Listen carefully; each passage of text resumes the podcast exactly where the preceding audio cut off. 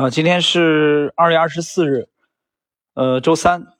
其实本来今天这期节目没想录啊，今天晚上这个从白天到晚上啊，不停的有有这个听友啊，包括洗米团的呃粉丝在在交流，我想干脆跟大家讲几句吧啊，这所以我说这这期节目是临时的啊，这么简单讲几句啊，呃，这一周的这一周的这个恐慌情绪已经出来了。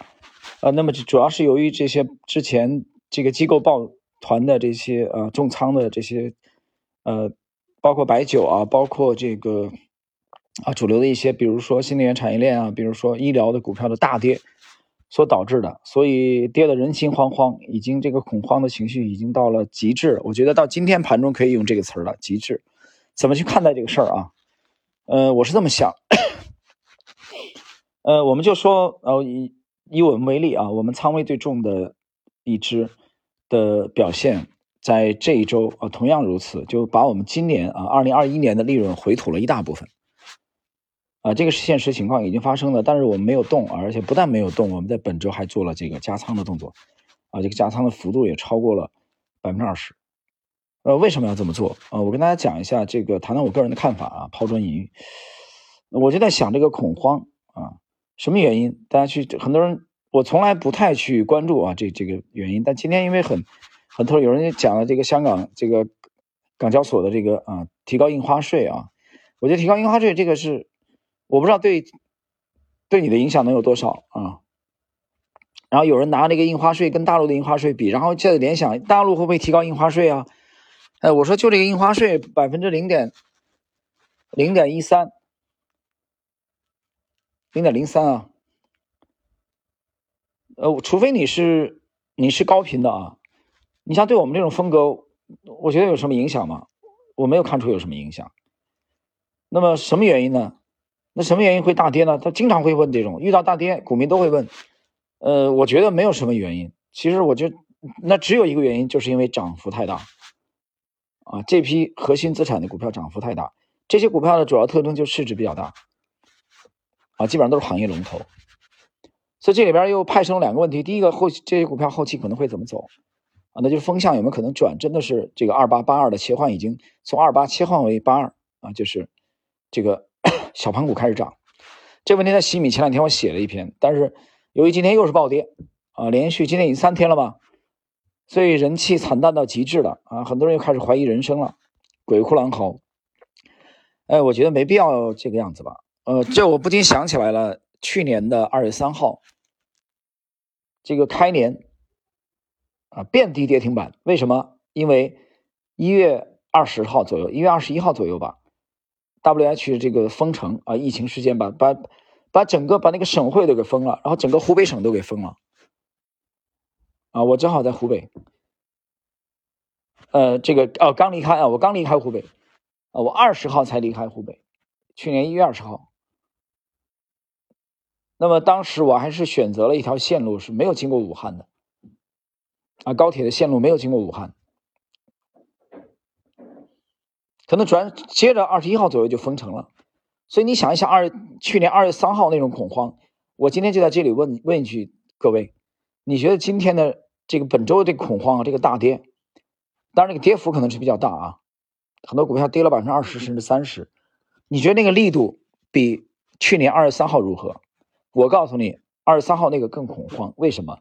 因为从建国还没有出现过这种事情，啊，把一个把一个省城，把九省通衢的这个省城给封起来，封城，九百多万人口啊，一千多万人口，后来封省，整个湖北省都封起来了，从建国就没有出现过这种事情，而且这个是人与人之间的传播，你想想这种恐怖啊，比现在的恐慌如何呢？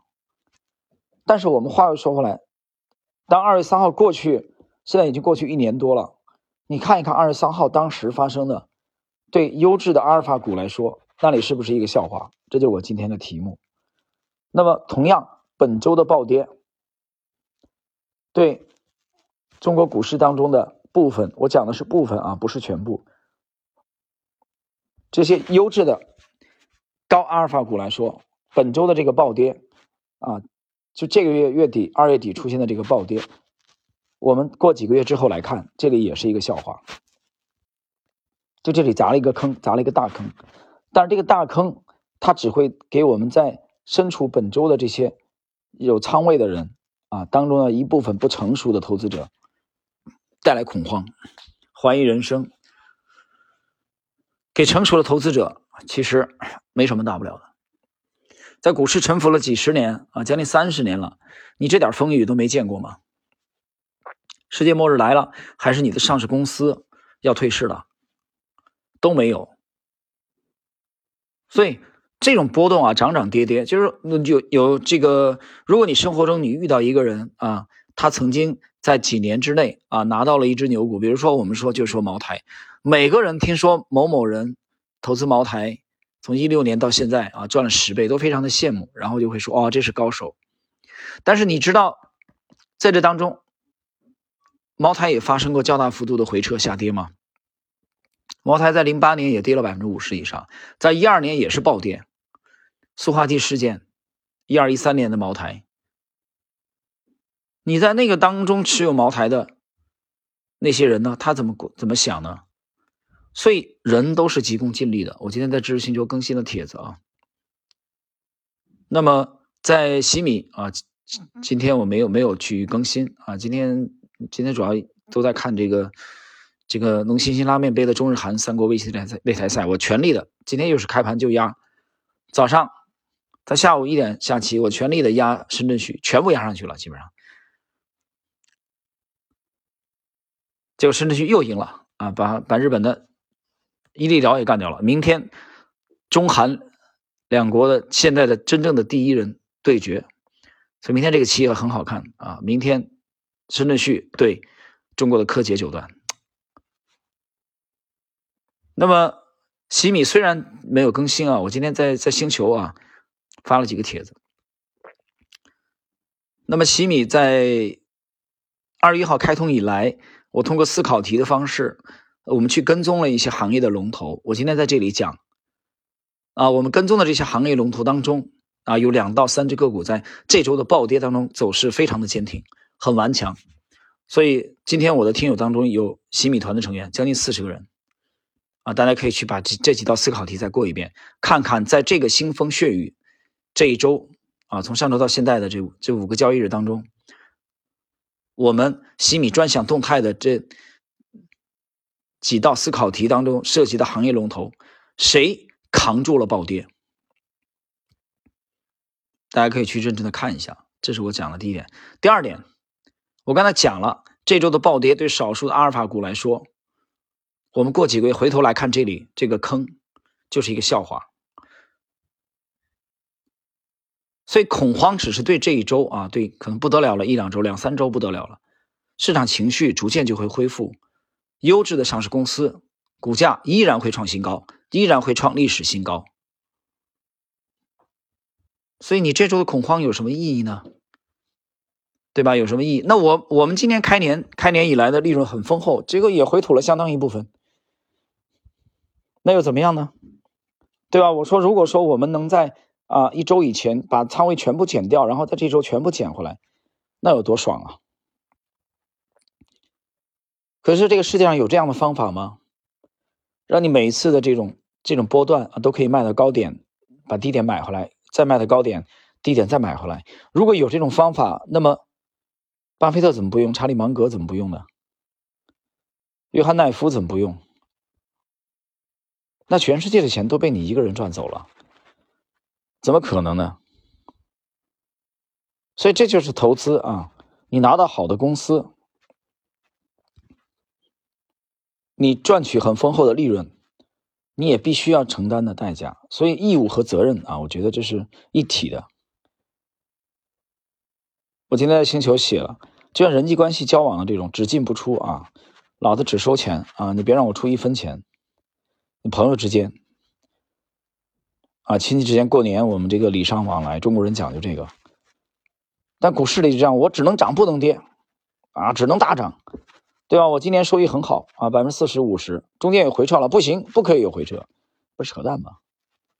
这是非常幼稚的想法。那你还投资股市干什么？你就不要投资股市了，没有股票只涨不跌的，关键是后期它有没有可能继续涨？你手中持有什么样的品种？那么这一期的最后跟大家讲一下啊，我的观点，这个我在洗米前几天已经发表了这个这个这个看法，这个是否是这样？我们有待于后期市场走势的验证。二八和八二的轮换，我那天写的很清楚，大概三三天之前写的啊，小盘股连续反弹几天以后我写，小盘股全面回归的主升浪展开，我目前还没看出来。所以我认为这次的洗礼，暴风雨般的大跌之后。到现在为止，我们的持仓依然是以行业龙头，依然是以中大市值的股票配置。小盘股没数，小盘股当中，我们我现在关注的小盘股连两只都没有超过，而且这两只我们现在没有仓位，听懂了吗？换言之，我们现在持仓的都是还是中大市值的股票，还是行业龙头。虽然行业龙头在这一周啊遭受了暴跌。但你之前的大涨暴涨你怎么不提呢？对吧？你暴跌你还是没有跌到我们的成本吧？对吧？我们的浮盈还是存在了，这周已经被贬成这个样子了，这一周跌了将近百分之二十了。所以最关键的是在于，那么三月份啊四月份，你的持仓能不能继续的创出创新高、创历史新高、收复失地？我认为对真正的高成长股而言。这是一个大概率事件，所以你还有什么好恐慌的呢？把功课做好，学习职业高手的思维模式，远离你身边的这些啊，巴菲特讲叫驴鼠一样的人啊，这种这种群体性的这种这种恐慌，这种恐慌让我我讲了，我上来就讲，我想起来去年二月三号，你拿这个恐慌和去年二月三号比一下，哪个更恐慌？我跟你讲的是二月三号更恐慌，你这个慌什么呢？你有什么好慌的？真正好的公司还会涨回来。你说我拿的不是好公司，那你有什么好说的吗？你拿的不是好公司，那我们还有什么好谈的呢？你整个体系都是错的，对吧？你拿的越久，你死的越快啊，那就不用讲，那是另外的问题了。好了，今天呢就简单跟大家聊这几句啊，明天我会继续的去观看这个深圳旭对柯洁的啊，我希望两位九段下出更好的呃对局来。这里我也预测一下明天的。这个胜负吧，啊，我明天会延续我最近两个月的一贯的套路，继续压深圳旭九段获胜，最终结果如何，我明天下午就知道了。好了，这里边也祝各位投资顺利，今天我就讲这些。